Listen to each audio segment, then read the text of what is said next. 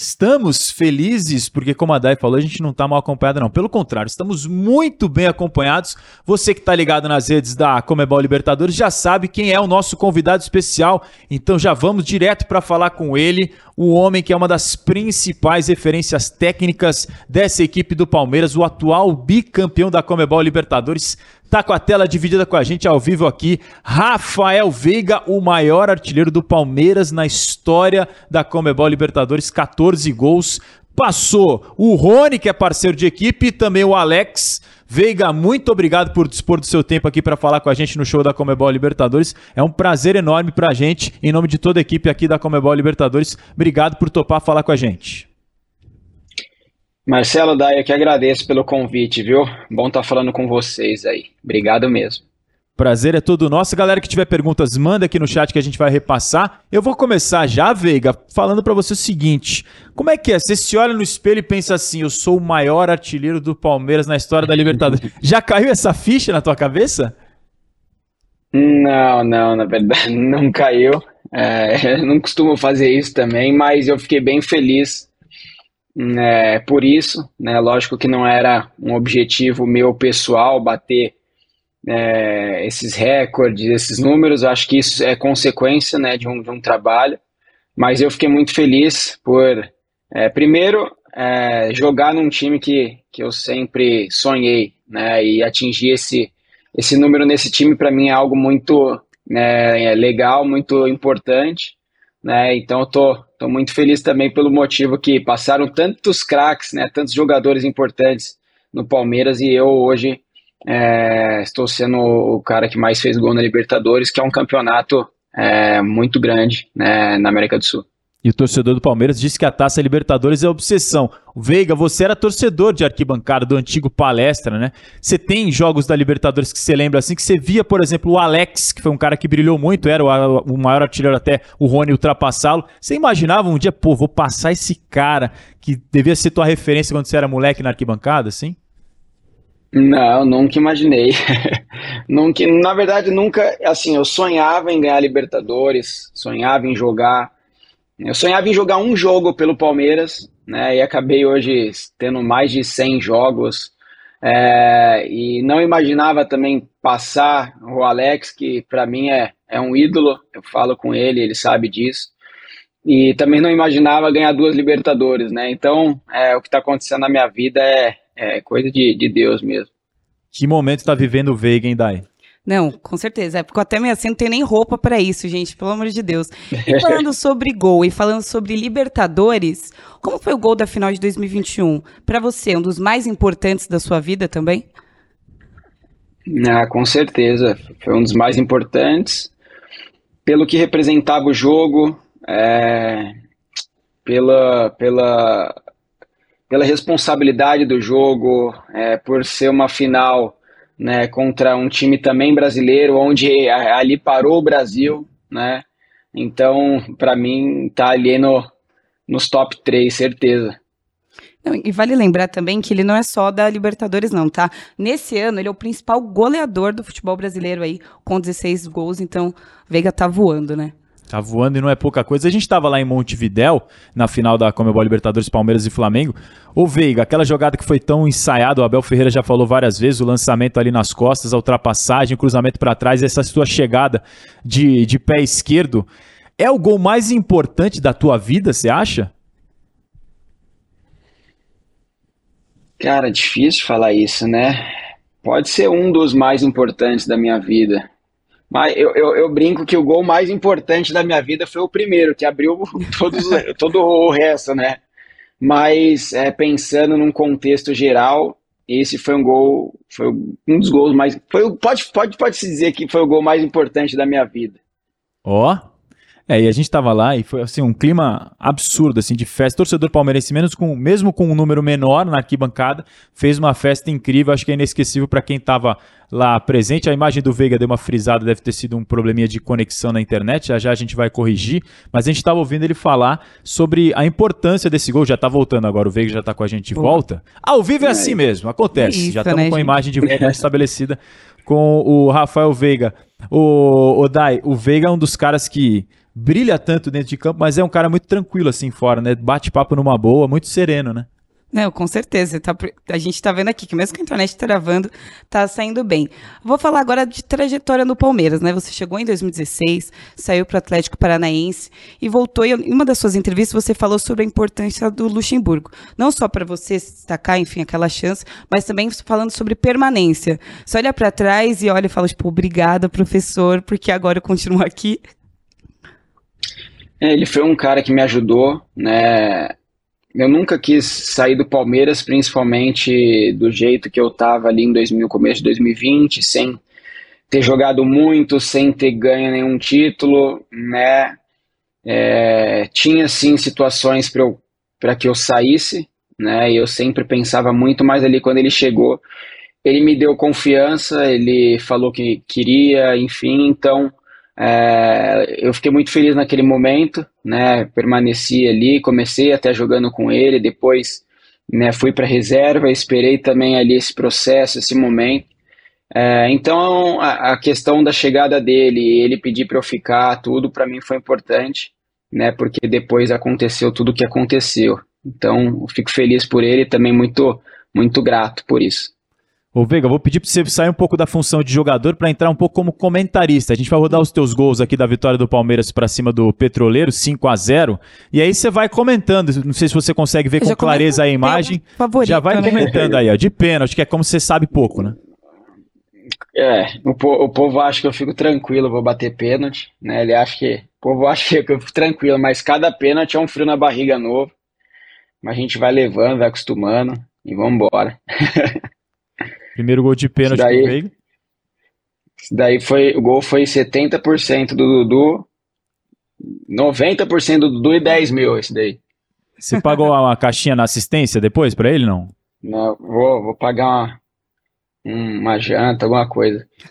Esse daí foi o, esse daí foi o, o mais bonito, né? Eu, eu sabia que por, por conta da, da altitude também, às vezes a bola ia mais forte, né, saía mais forte, então ali na hora que eu, que eu virei, eu vi que não tinha nenhum passe para eu poder colocar alguém na cara do gol, eu falei, ah, vou arriscar, né, vamos, vamos ver o que, que vai dar. Quando a confiança tá alta, arrisca, né, não tem essa, não tem distância, né, manda patada e vê o que que dá. Não, tem que arriscar. Tem um amigo que ele fala, cara, o máximo que pode acontecer é errar, entendeu? Não vou, não vou apanhar, não vou nada, não vou. Ele fala assim, cara, você não vai apanhar, não vão bater na sua mãe, o máximo vai acontecer é errar, então arrisca. Mas você falou uma coisa interessante, Vega. Você falou que cada pênalti dá um friozinho na barriga diferente. Você tem 100% nas penalidades. Como é que é isso, cara? Porque é um negócio absurdo. Assim, Imagina gente... se não tivesse, e a né? essa semana, né, Dai? O Fábio Santos, que é um cara hiper experiente, Exatamente. um grande batedor de pênaltis também, perdeu pelo Corinthians depois de oito anos. Você 100% no Palmeiras. Cara, pênalti é um pouco de treinamento, é um pouco. Eu acho que é um pouco de treinamento e, e, e um pouco de dessa parte emocional ali, você saber controlar, né? Antes eu morria de medo de bater pênalti, não gostava, e eu achava que a, as pessoas que batiam pênalti eram as pessoas que não sentiam isso, né? E hoje eu vejo que todo mundo sente isso. Pega os maiores jogadores do mundo, sentem isso. A questão é como você vai controlar isso dentro de você. E hoje eu consigo controlar melhor do que aquela época lá atrás, né? Então acho que é algo tem facilitado para que eu possa bater e ter feito esses gols de pênalti. Como que Veg, como que você também se prepara para os pênaltis? Obviamente com muito treinamento, mas a gente trouxe aqui o Rogerão, né, que é preparador de goleiros, preparador do Everton também aqui, e ele falou que o Everton pelo menos estuda os cantos, vai vendo ali a característica de cada atacante, dependendo do jogo. E para você, como que é? Tem treino, obviamente, ali treinando pênaltis, mas tem mais alguma coisa que você se prepara para ter uma porcentagem tão boa, né, 100% aí de aproveitamento em pênaltis? Na verdade, eu, eu treino bastante, né? Os goleiros do Palmeiras lá me ajudam bastante. Eu treino mais né, com o, o Vini é, e os dois goleiros da base, porque às vezes o Marcelo e o Everton estão fazendo alguma coisinha, né? Então o Vini é um cara que me ajuda muito, sensacional. E depende muito da hora do jogo, é, momento, quanto que tá o placar, e é algo que eu sinto na hora ali, sabe? Eu não sei explicar, mas no, no treinamento que eu procuro fazer é bater com a mesma concentração que eu tenho no jogo, né? fazer o meu ritualzinho ali, não é superstição nada, mas é um ritualzinho que eu faço, pegar a bola, colocar é, a bola do jeito que eu gosto, é, contar os passos, respirar, enfim, eu acho que isso ajuda na, na concentração. E ali eu decido, né, onde que eu vou bater e, e às vezes já já estudei sim goleiro, vi mais ou menos como é que vi alguns lances, vídeo para ver o que, que encaixava melhor. É, mas é um negócio muito mais que eu sinto na hora do que propriamente, poxa, é assim o assado, sabe? Pô, mas conta melhor essa resenha, como é que é esse ritual é? Conta passo? Como é que é isso aí? Respira? Não, não, não, é, eu costumo colocar o bico da bola sempre para frente quando eu vou bater, né, alguma bola parada. Não sei porquê, começou lá atrás. Nunca mais é, mudou, né, eu acho. É, nunca mais que mudei. bom, né, tá dando certo. E eu acho que foi por uma, porque um amigo disse quando chutava o bico da bola ajudava, não sei o que. Eu acho que hoje não ajuda nada, né? É, não é isso que faz. Mas eu acostumei, hoje eu coloco o bico para frente, é, dou ali meus quatro, cinco passos, respiro, né, mentalizo o que eu vou fazer e, e faço. Tem, tem muito jogador que fala, né, que, que aquele caminho, quando é disputa de pênalti, que aquele caminho do meio de campo até a marca da cal é o uhum. interminável, né? Que é um negócio, o gol fica pequeno, o coração dispara, que deve ser uma, uma adrenalina, assim, um negócio absurdo. Tem algum pênalti que você lembra que, que você achou assim, pô, esse foi o mais difícil de todos? Você consegue definir assim, Veiga? Cara, é difícil, cara, não lembro. Eu, eu, é até uma história engraçada. Eu joguei com o Paulo André do Atlético Paranaense. Ele também não gostava de bater pênalti. Ele falava que essa passada, essa caminhada do, do meio de campo até a marca ali era algo que não tinha que existir, que tinha que todo mundo de mão dada lá, deixar o cara que ia bater e voltar, o cara não, não ir sozinho, que é muito ruim. Mas, mas é o que eu falo, é, é uma, cara, é uma briga mental, assim, eu acho, o pênalti porque a gente sempre, nosso corpo, nós seres humanos, às vezes nessas horas a gente tem, sempre tem, tende a pensar no pior, né? Então ali na caminhada você tem que né, saber o que você está pensando para não influenciar na batida.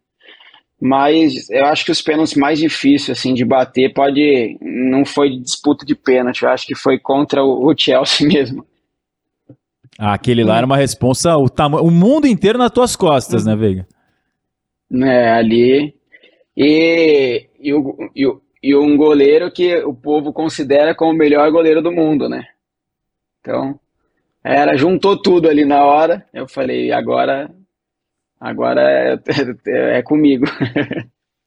Que responsa, não é para qualquer um não. Bater pênalti em final de Mundial de Clubes, meu amigo. Ainda mais que era um, que era um gol muito importante ali pro momento Sim. da partida. Enfim, é, dispensa comentários. Ô Veiga, você usa muito rede social? Como é que é? Celular? Como é que é se você no dia a dia assim?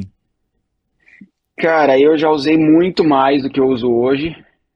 Já usei muito mais do que eu uso hoje. Hoje eu procuro sair um pouco do telefone, né, viver um pouco a, a vida sem rede social. É lógico que eu olho, lógico que, poxa, eu posto algumas coisas, mas hoje bem menos do que antes. Você chegou a ver esse meme que o Ademir da Guia fez, o Divino? Dá uma olhada, não sei se dá para você enxergar aí na tela. Ele falou, ó. Ademir da Guia e Dudu, da antiga academia de futebol, e ele colocou o Dudu, seu parceiro atual, e você escreveu: Bem-vindo à terceira academia. Simplesmente o divino definiu vocês da atual geração como a terceira academia. Já tinha visto essa? Então, eu tinha visto uma que ele postou até no Twitter, né? E eu acabei repostando ali que ele era o maior e vindo dele era uma é algo muito grande, né? Ele é o maior da história, sem sombra de dúvidas. Esse do, do Twitter foi aquele lá do óculos, né? Que levanta o óculos assim, dá uma olhada. Isso, isso, isso, isso. Mas esse eu não tinha visto ainda. E como é que é receber isso dele, cara? Assim, é, é uma coisa, imagino, uma honra gigante, ainda mais para alguém que, como você já falou, é torcedor do clube. Não, é muito, é, é algo muito grande, né? É algo muito grande. É, quando eu recebo isso dele, é o cara da posição, né? É o cara que é o maior, não tem o que falar. Ele é o maior da história, né? Ele é o maior da história. É... E, e quando vem algo assim dele para mim, que também da mesma posição e tal, é algo que é muito grande, sabe? É muito grande, muito gratificante para mim. Até mesmo quando o Alex né, manda uma mensagem ou fala alguma coisa, é algo que para mim é, conta muito, é, é algo muito especial, sabe? Legal. E como que é essa relação também com os jogadores mais velhos, né? Jogadores é, de gerações anteriores do Palmeiras e para vocês? E também como você enxerga essa geração do Palmeiras que é bicampeã da Comebol Libertadores? Essa relação com jogadores mais, mais velhos é uma relação boa, né? Mostra que eles ali né, tiveram a história deles no Palmeiras e ainda hoje torcem por nós, torcem pelo, pelo Palmeiras, né? Então eu fico feliz porque é aquilo que o Abel fala, todos somos um, então acaba sendo muito disso também, né?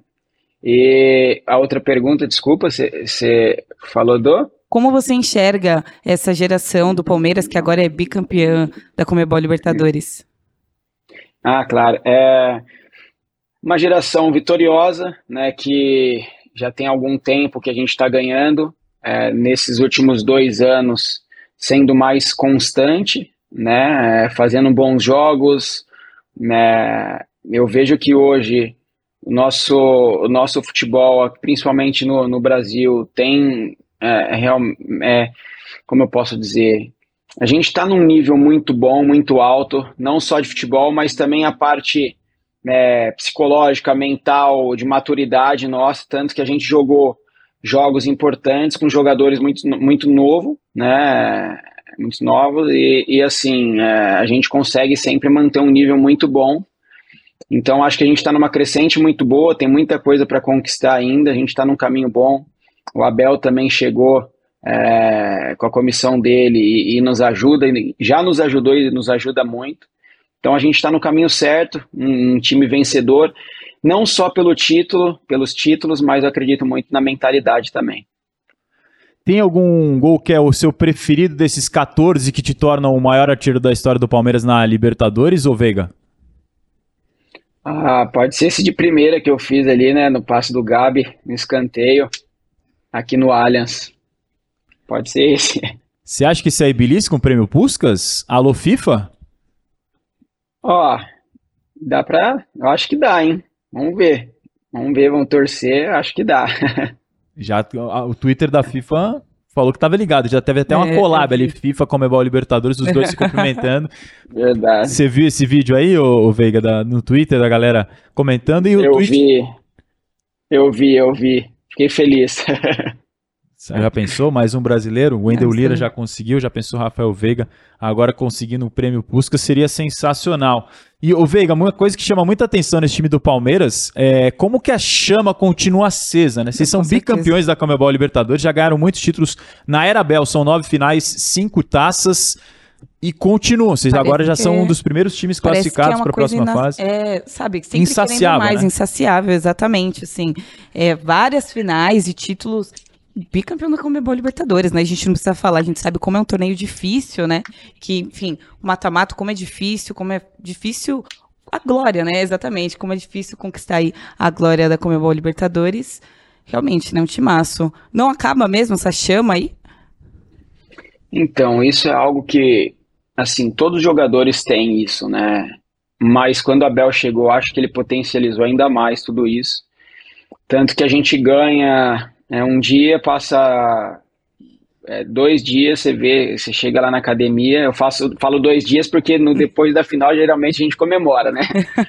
e, e, passa dois dias, chega lá antes do treino na academia, todo mundo treinando, todo mundo né, fazendo o que tem que fazer, como se nada tivesse acontecido. Então, é, na minha opinião, a gente lembra desse sentimento de ganhar, de ganhar, então passa 24 horas, igual a Bel fala também, depois do título, a gente já quer buscar o próximo. Né? A gente é grato pelas coisas que aconteceram, mas a gente sabe que o melhor campeonato é sempre o próximo. Então, é, a gente desce a montanha lá, regaça as mangas e vamos, vamos de novo, porque essa sensação de vencer é muito bom. Depois da montanha que o Abel montou para vocês, ele já veio com mais alguma agora para as novas edições da Liberta? Agora é outra montanha, né? Vai, a gente desceu a montanha, agora tem que subir tudo de novo. Sobe o Everest, rapaz, né? Bom, é. a primeira parte vocês já conseguiram, porque o Palmeiras, junto com o Estudiantes, são os dois primeiros classificados para as oitavas e o Palmeiras é o único 100% de aproveitamento até aqui na competição. Eu perguntei para você sobre rede social, Veiga, você falou que usa um pouquinho. Como é que você encara esses memes da galera sobre seleção brasileira, falando, pô, Veiga não, não nasceu no Brasil e tal? Você chegou a ver esses memes? Como é que você vê isso?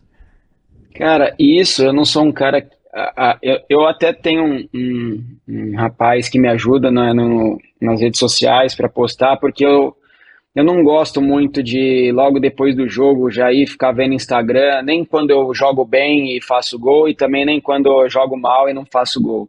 Né? Então ele me ajuda lá a postar as coisas, e quando saiu essas coisas, eu fiquei sabendo muito mais por é, amigos que mandavam no WhatsApp do que é, pelo Instagram né? Então, mas daí um manda uma coisa, outro manda outra. Eu acho engraçado, mas é, vida, vida segue normal, nada muda. Né? Eu acho que o importante é você ter o equilíbrio, né? Nem é, se achar quando as coisas estão tão legais e nem também se colocar lá embaixo quando as coisas não caminham bem.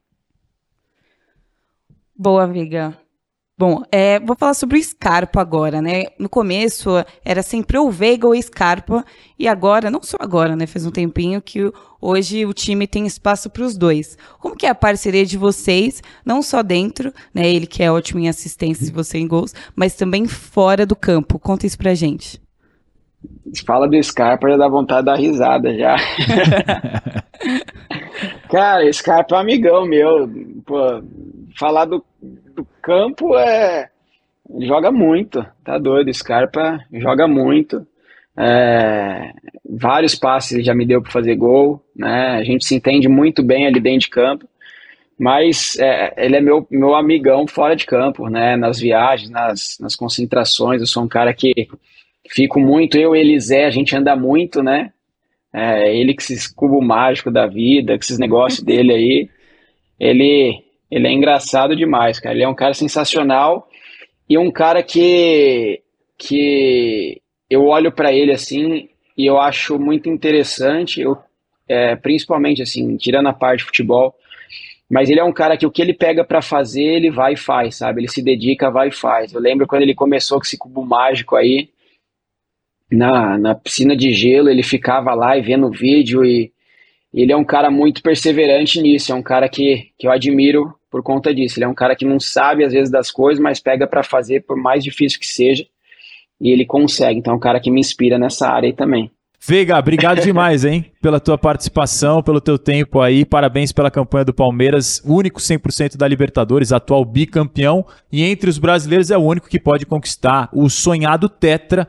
Tem todo mundo dos quem tem mais tem três, mas só o Palmeiras está participando. Santos, São Paulo e Grêmio não estão nessa edição. Obrigado, Veiga. Obrigado, meu irmão. Valeu pelo convite aí. Boa conversa, viu? Valeu. Bom demais.